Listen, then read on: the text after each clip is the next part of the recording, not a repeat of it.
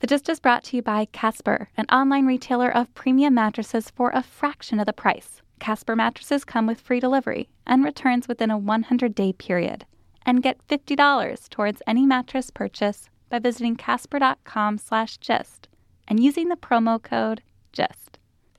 And by Squarespace. Start building your website today at squarespace.com. Enter the offer code GIST at checkout to get 10% off. Squarespace. Build it beautiful. The following podcast contains explicit language. It's Monday, March 7th, 2016. From Slate, it's The Gist. I'm Mike Pesca. I am Mike Pesca with a very important message. It's a message you might not hear anywhere else, but it's also a message that I may have mentioned here on this program a couple of times. So, in order to win the Republican or Democratic nomination for president, a candidate needs to win delegates delegates. Now, think of delegates as points or runs or goals, depending on the sport. Delegates are acquired via elections within states. So, states, in our analogy, are like quarters of a game, or innings of a game, or periods of a game. Now, you can say the White Sox won four innings and the Twins won four innings also. But wouldn't it be better to give the score? No, apparently not. Something like 90% of the media just doesn't think that it's better to give the score. Now, let me interrupt myself here. You may be saying, wait, I've heard this. Well, here it is again. No, no, no, Mike. That's not what I'm going to do. I'm not going to shove things down your throat. I'm going to give you information, but I'm going to give you information on top of information. At the end of this whole segment, I will explain why it wasn't pedantic. Okay? You're going to think it might be pedantic, but there's going to be a reveal at the end, an M. Night Shyamalan esque reveal. Mike, you're overpromising. Okay, a late career, last airbender, M. Night Shyamalan reveal. All right, so first off, know this. There were votes in four states on Saturday, four Republican states. And while it's true that Trump had more votes in two of the states and Cruz had more votes in two of the states, the delegates weren't split. Cruz won 69 delegates, Trump won 54 delegates. These numbers have changed. They're subject to change. But the point is, Cruz clearly accumulated more of the thing they were fighting over, more of the very reason they're running the race. And all states are proportional, so this. Cruz handily captured the Republican vote in Kansas and the state's 40 delegates, beating frontrunner Donald Trump. Is factually wrong. Cruz won 24 of 40. And this. But among the states with Republican delegates up for grabs, except Kansas, Trump was keeping a commanding lead today, with Cruz running behind. Is also wrong. Same report. In fact, right now, Trump, though he got more votes in Louisiana, is tied with Cruz in delegates in Louisiana. As for the Democratic side, here's ABC's Good Morning America on Sunday. Good morning, Dan. Inside that building today, they will probably be talking debate strategy after Hillary Clinton was trumped by Bernie Sanders in two out of three contests. Hey, if you want to make a pun that doesn't make sense, why not bolster it with facts that are actually untrue? Hillary got more delegates than Bernie on Saturday, so she widened her lead. Now, I checked out the front page of every newspaper in America. Mike, you're insane. Yeah, there's a site called the Newseum. It's pretty easy to do. It did take about an hour. I glanced as I was playing with my kids in the park. And there were 48 newspapers, as far as I could tell, that had the results on the front page. I didn't count newspapers from the states that were actually holding primaries or caucuses because they were all about their own states. And of these 48 newspapers, the vast majority just said Cruz won two, Trump won two, and went on to note Democrats also split. So, what they should have said, it would have been very easy to say that Cruz picks up delegates on Trump or Cruz narrows the ground with Trump. 48 newspapers, 46 got it wrong. The St. Augustine Record did get it wrong in their phrasing, but also had the delegate count right on the front page so you could see what was going on. And the Providence Journal alone, among the 48 newspapers I saw, headline Cruz gains ground. Do they all think we're dumb? Are we all dumb? I don't know. But here's what I want to do. Because I fear I'm not making you dumb. I know I'm not making you dumb, but I may be making you numb. So I'm going to explain why I'm not being pedantic. Pedantic is making a point over and over again, right, that I've done, about a technicality, but not the essence of a thing. Like saying, it's not Grand Central Station, it's Grand Central Terminal. That's pedantic. Oh, it's Ukraine, not the Ukraine. Yes, sometimes we misspeak. We all know what I'm talking about. Pedantic is when your words are wrong, but the message is correct. With what we just saw, the words were technically right. They did split two states. It's just that the message was incorrect. Get your message right, guys. On the show today, a little bit of humor in the spiel with a helpful, quite funny guide the New York Times. But first, the debate about torture has hit the presidential arena. Donald Trump literally says he wants to expand the definition. Ted Cruz hesitated, at least hesitated, when he talked about expanding waterboarding. Right now, we talk to an expert who looked at torture from a math perspective. Casper, it's an online retailer of premium mattresses for a fraction of the price. The fraction being less than one. I want to make that clear. We've been talking about math in the show. You know that 4 over 2 could mean double the price. That's not how they get you. Here's how they get you with premium latex foam and memory foam combined. It's not really get you, you get it.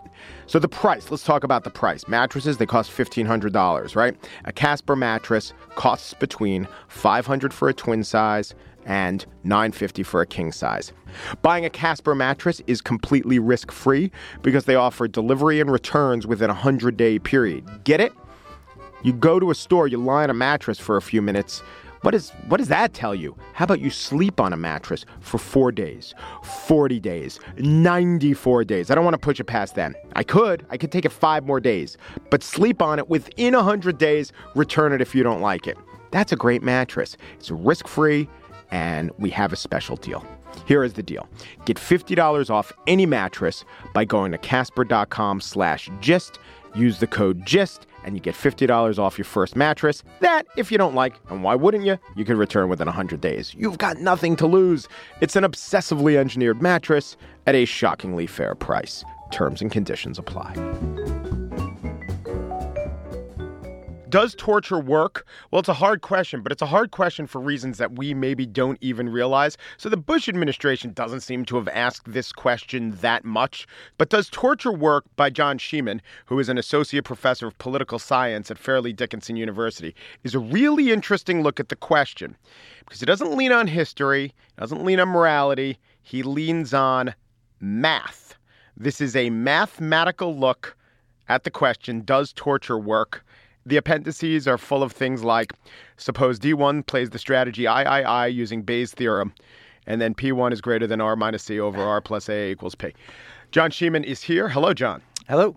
When I say math, game theory is what you're using. That's right. So the main question, the main instance of torture throughout the book is what you call BIT, Bush interrogation techniques. Right. So the so those are the techniques that I use to illustrate the idea of, of torture because the ones the ones we're most familiar with, and it's actually the best case scenario the proponents can make. So those are the techniques, but the BIT actually is one particular model. It's the Bush interrogation torture model, which I try to argue is, is inadequate, and you have to add some realism to it. Right. Here was my general reaction to the book. I strongly suspect that this is a work of genius, like MacArthur Grant level genius that makes us rethink this. But there's a little part of me that says maybe you're like one of those guys in a conspiracy movie, and we go up to your attic and you've got a lot of red string linking a bunch of uh, pictures of weird people. But maybe take one strand of it and kind of tease out all the decisions along the way and the personality of the torturer and the detainee to either tell us something interesting or something we wouldn't expect or something that, you know, doesn't match up to what the claims of proponents of a torture program would have us believe. I mean, you can imagine, I'll trace out the, the first equilibrium, the one that I explained, where you end up with surprise torture. Mm-hmm. And that's the case where a detainee is questioned, threatened with, with torture, provide some information, but the interrogator, imagine your interrogator, somebody sitting across from you is just giving you information right? What you have to do is you have to figure out, okay, is this everything? Have they given me everything I wanted I want to know? Or are they still holding back? Now the, the model is very simple, so it's only it's only sort of it's you know two moves. So you have to you know one imagines some complicating reality that you've got a series of questions, but it all boils down to at some point, if you're the interrogator and somebody's giving you information, is it enough? And you say fine, and you walk out of the room and you let them go or whatever you do with them lock them away in Guantanamo for life? Or do you say, nope, they're holding back, they claim they don't have anything else, and it's time to torture again? So, or to start torturing harder or more or, or whatever. So, the idea is that you've got all of these thresholds. You have to you're wondering whether, in fact, they have information. If so, how much information do they have? And then secondly, how likely is it they have more information? At what point do I decide I'm going to stop torturing? And the trouble is, one just never quite knows what that what that point is. Yeah. You, you, you just don't know. And so one of the insights of the model, for example, is that if you actually, if you're going to be a lenient torturer, right, and you're going to say, oh, I think this guy probably knows it, then you actually increase the probability that they're going to get away with it. They're information hiding, right? So the, the, the more lenient you are, the more likely they are to get away with information. On the other hand, if you're going to be yeah, very high standards, as it were, you're going to expect a lot, then you wait and you wait and you demand more and more information before you're willing to stop torturing. So there's a there's a trade-off there, Mm-hmm. right? The higher your standards, the, the, the more you're going to demand, the more you're going to ensure that nobody's going to get away with hiding information, the more you're going to end up torturing. The more lenient you are, the, the less willing you are to torture, the more likely is somebody to get is, is to get away with it. So what you get, and this happens in lots of other ways uh, as well, what you get is you get these reasonably intuitive ideas, things you might see in, in the popular media about torture, but you get them derived deductively, validly from the book, and you end up with these trade offs that proponents sort of refuse to acknowledge. Okay, there you just laid out an intuitive result that was backed up by a decision chain. What's a non intuitive result that you teased out by using game theory and math? Well, one of the results of the model is that we should also see, given these assumptions and giving the benefit of the doubt to proponents, that there should be outcomes where a detainee walks into the room, or pulled into an interrogation room, they're interrogated, the, they provide no information, and the interrogator says, no, you know, I think this, I think this person's innocent. Yeah. So we're, we're not going to torture. We're just going to, we're going to let them go. And that's the one case, uh, one of my outcomes where I don't have any empirical evidence. I've got no nice case study to illustrate like I do the others because it just doesn't, it Yes. just doesn't happen. Everyone gets tortured a little, It- just it- to say. Yeah, you just it just it's the perfect storm where it just is not the case where somebody ends up in an interrogation room shackled, diapered, subjected to freezing cold temperatures, loud noises, doesn't provide any information and people say, "Nah, they're probably innocent." Mm-hmm. Even though we know somewhere in the neighborhood of 22% of the detainees in the CIA program were in fact innocent. Yeah, yeah, yeah. And even the biggest proponents would say, look, it can't be the case that everyone we brought in knew something. There had to be some guy somewhere along the way who knew nothing. So what you're admitting is you did torture that guy too. Right. Actually, very proponents don't admit it. So if you look at the Republican response to the to the Senate Intelligence Committee report, the word innocent or its cognates or its synonyms appears nowhere. Now, what about the calculation? It's very binary proponents of torture information, no information. Very rarely do they factor in the fact that some percentage of torturees will give you bad information. So, what is the threshold? How much bad information do you accept? If you're getting 99% bad information, do you say that 1% is useful, or do you say that's so much that drains our resources chasing down this 99% that the 1% actually isn't even useful in that regard.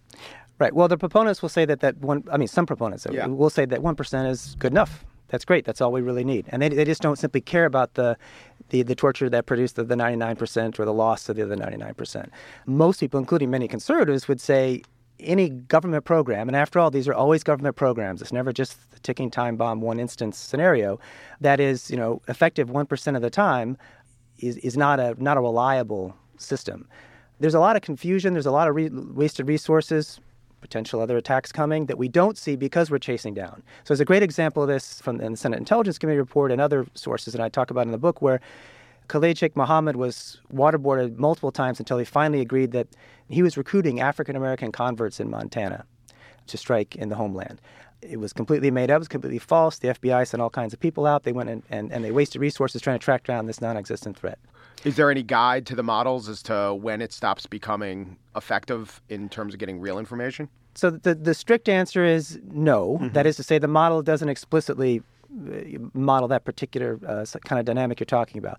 But it's certainly not a stretch to imagine that if someone has provided all the information they have, they continue to be tortured. It's probable they will start to provide other in, information, right? They'll start providing fake information to try to get the torture to stop. So, in the case of surprise torture, which is one of the outcomes that I, I talk about, it seems pretty obvious that anybody who continues to be tortured, even after they've given information, is going to try to make up other information just to stop it. In the same way, somebody who's completely innocent. Does your model address uh, the correlation between the severity of the torture and the quality of the information? Yes, in a in, in a way. So, in other words, I, the model doesn't directly look at the interrogator's choice of severity. So, you know, choose waterboarding or mm-hmm. choose sleep deprivation or something like that. But the threshold, the point at which a, an inter- a detainee decides to provide information or not, is just the ratio of the value of the information to the severity of the torture. Naturally enough, the higher the, the, the severity of the of the torture, the more likely the person is to talk for any given level of information.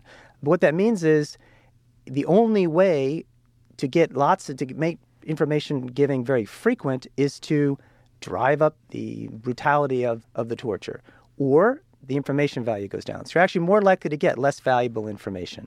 Whereas I think maybe, I don't know in real life if the torturers thought that, but I can imagine a mindset where the torturers would think, well, we'll tor- torture him a bit and he'll give up the stuff he's willing to give. But then if we tighten the screws, he'll give up the stuff that he's really holding on to. And you're saying the opposite can happen and has happened. Sure, I mean, and there there are plenty of examples from from Jeremiah Denton, a former uh, admiral in the United States who was tortured horribly, essentially put in a refrigerator for four years. Yeah, and uh, never gave up torture, and never gave up anything. Yeah. right. And then there are other people who. Uh, there's another case I talk about in the book uh, of a French guy in, in, Algeria did the same thing, had horrible tortures applied to him, and, and never gave up anything.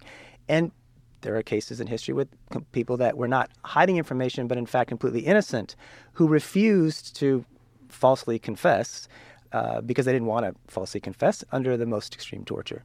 So the assumption, right, is that we torture a little bit, and then if we really squeeze them, we'll get everything. That, in fact, you have to assume that once you start torturing. That's the only. Everything else is it becomes uh, becomes a nail if that's all you're using is the hammer. Right. And you have to keep pushing hard. Yeah. And if you believe torture works, you believe more tor- torture works better. Right. Yeah. Right from the model from real life, what about the innocent person? So the CIA doesn't says we we had none. Since they have no real information, right. are they going to be more likely to shut up and give no information, or are they more likely to give you a stream of stuff that doesn't really pan out? Sure. So obviously it depends on the in real life it depends on the individual, which you know some people do, some people mm-hmm. don't. I should say that the, the CIA does admit that it had a few innocents, not as many as the Senate majority report claims. It's the Republican response that ignored oh, okay. the, the, question of okay. just to be as fair as uh, you know to the CIA. It, it depends on the questioning, right? So if you're innocent and I say to you, "Where's the safe house?" You you can't give me an, an answer that's gonna that's gonna be true, right? right. Or, or, vanishingly, probably you could identify some address in New York mm-hmm. City that's going to be the place.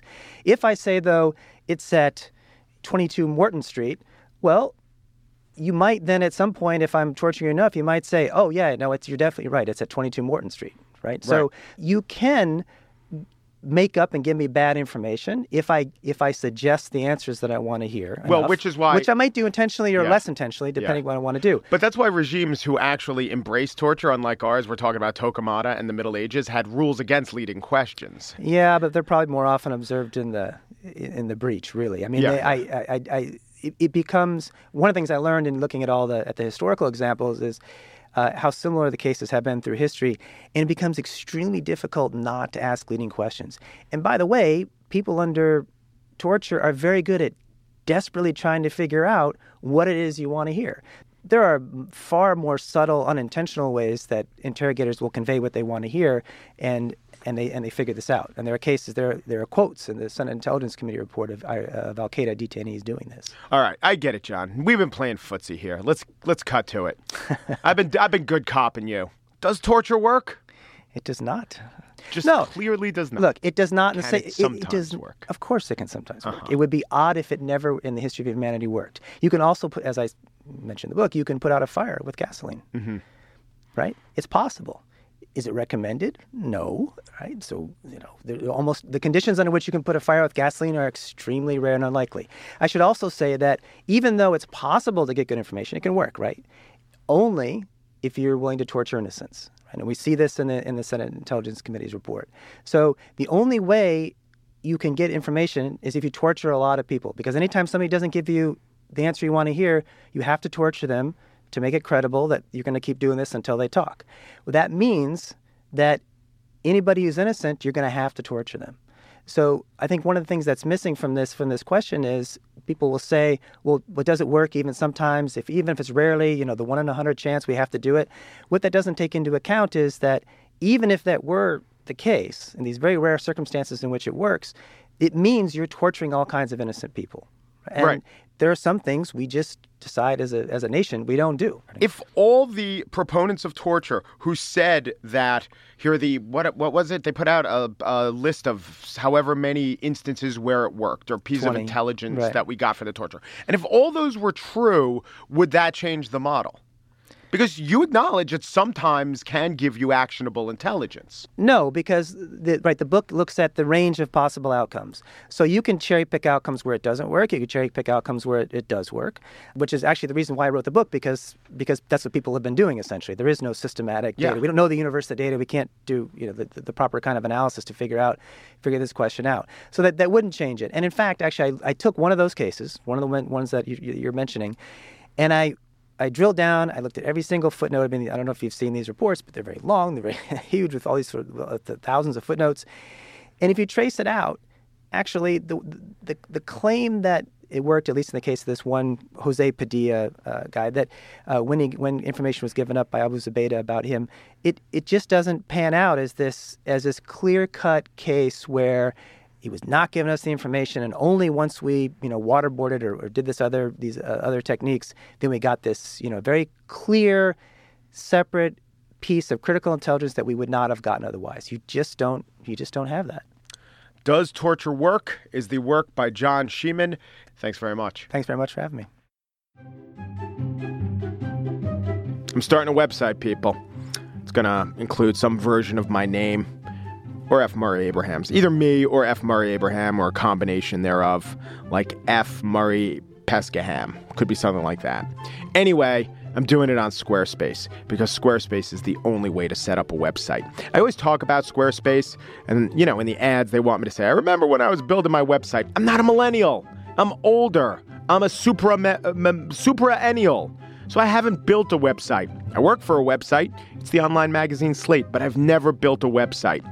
I've I've fiddled about the internet. I remember when GeoCities w- was a thing, but I never really built a website. So I'm going to do it, and I'm going to do it with Squarespace.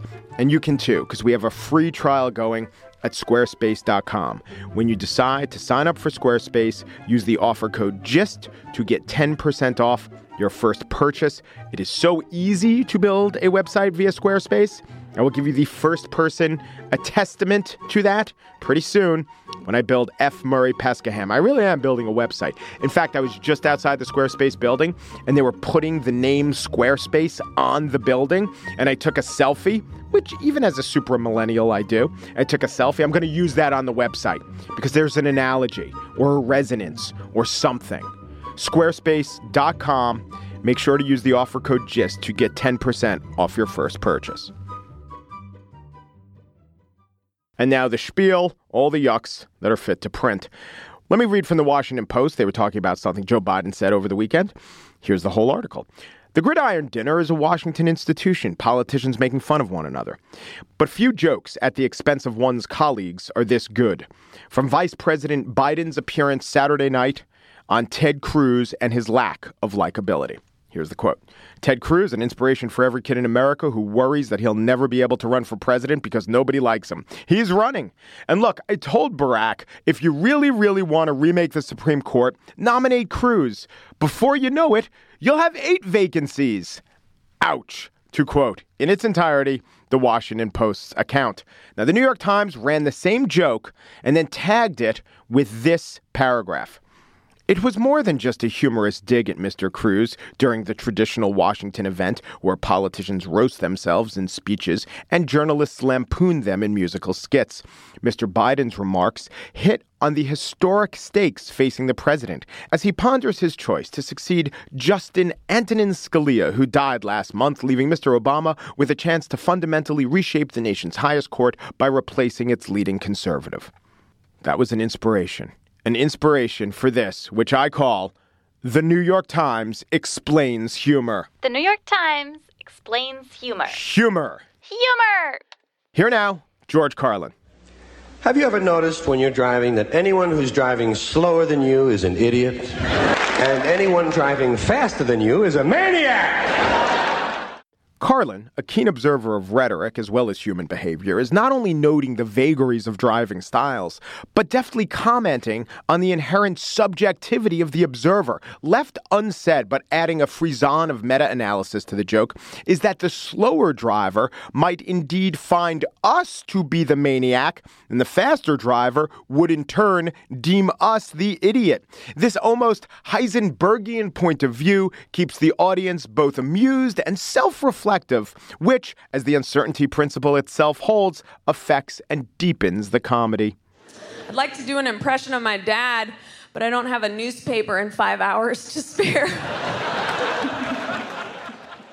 Despite a faux chipper upspeak, Chelsea Peretti lets us in on a truthful sadness of her childhood. The father, so distant as to defy caricaturing, is itself a caricature. And Peretti, embodying the sad clown, shrugs and makes her peace with the emotional abandonment of a parent. This evocation of an upbringing deepens and gives resonance to Peretti's earlier bits, like when she pretended to get humped by a stool. I was in a supermarket and I saw Paul Newman's picture on salad dressing and popcorn and spaghetti sauce. Does that mean he's missing? Paul Newman is missing? Confluence and overlap are a key component of comedy, and here Bob Saget plays on two trends that were notable at the time of the telling of this joke, the late 80s. Actor Paul Newman aggressively endorsed a line of food items, and given the thespian's near universal celebrity, it was logical that he would put his visage upon each item. At the same time, a then somewhat recent trend was displaying the picture of lost children on milk cartons. Saget is adopting the persona, at least temporarily, of a stooge or a dupe who does not understand that the actor's food items display Newman's face for different reasons than the missing children's milk cartons do. Today, the joke has less resonance because we've come to understand that the spate of stranger kidnappings were largely an exaggeration, if not an outright invention of news media, and also because we know that Paul Newman is not missing, he is dead. I'm talking about a regular Chinese restaurant where the dessert options, there's two, right? There's sliced oranges. Oh. I, I don't want to overwork the kitchen. Oranges? What, did a schooner just arrive from the Caribbean? Looks like our scurvy's cured, fellas. To orient the listener, please know that both voices you heard in that clip were Jim Gaffigan's. He was utilizing the comic technique of adopting and quickly abandoning temporary personae. First, he notes that he doesn't want to overwork the kitchen.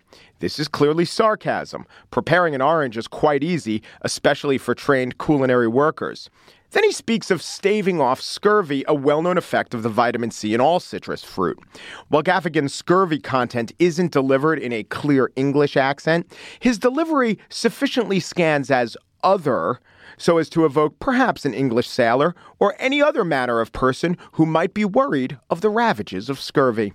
And finally, a joke from Saturday Night Live, this weekend's Weekend Update. A Florida woman found a missing cat from Wisconsin which had wandered nearly 1,500 miles over two months. Or, and hear me out, sometimes cats look like other cats.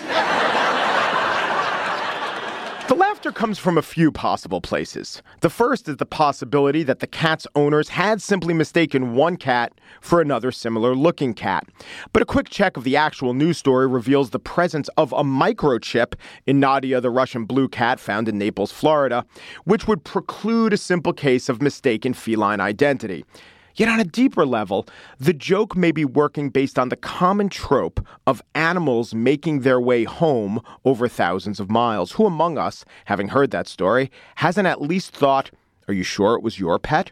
Or what, even if it wasn't your pet, what if it reminds you of your pet? Hey, you got a pet. Or maybe this whole story is an elaborate ruse to trick the kids into thinking we've found their pet. Speaking from a more global perspective, why am I hearing the story of the journey of a pet when at this very moment humans are drowning in the Aegean and being chased out of Macedonia? And I'm supposed to care about a freaking cat. Yeah, also, it is true that cats do look like each other. This has been The New York Times explains humor. which is funny because of its grandiosity and the idea that explaining humor is antithetical to humor. Antithetical to humor. Humor. That's it for today's show. Andrea Silenzi is the Gist's producer. She used math to prove that everything is walking distance if you have the time. Steve Lickteig is the executive producer of Slate Podcasts, who used math to show that Sammy Hagar simply doesn't want to drive 55. Andy Bowers, chief content officer of the Panoply Network, used math to show that a 20 sided die rolled 100 times still won't boost a second level chaotic neutral warrior strength enough to slay a manticore. The gist we use math to prove the point that you can go back to a subject one time too many. We prove that point every day. Umperu, depuru, duperu, and thanks for listening.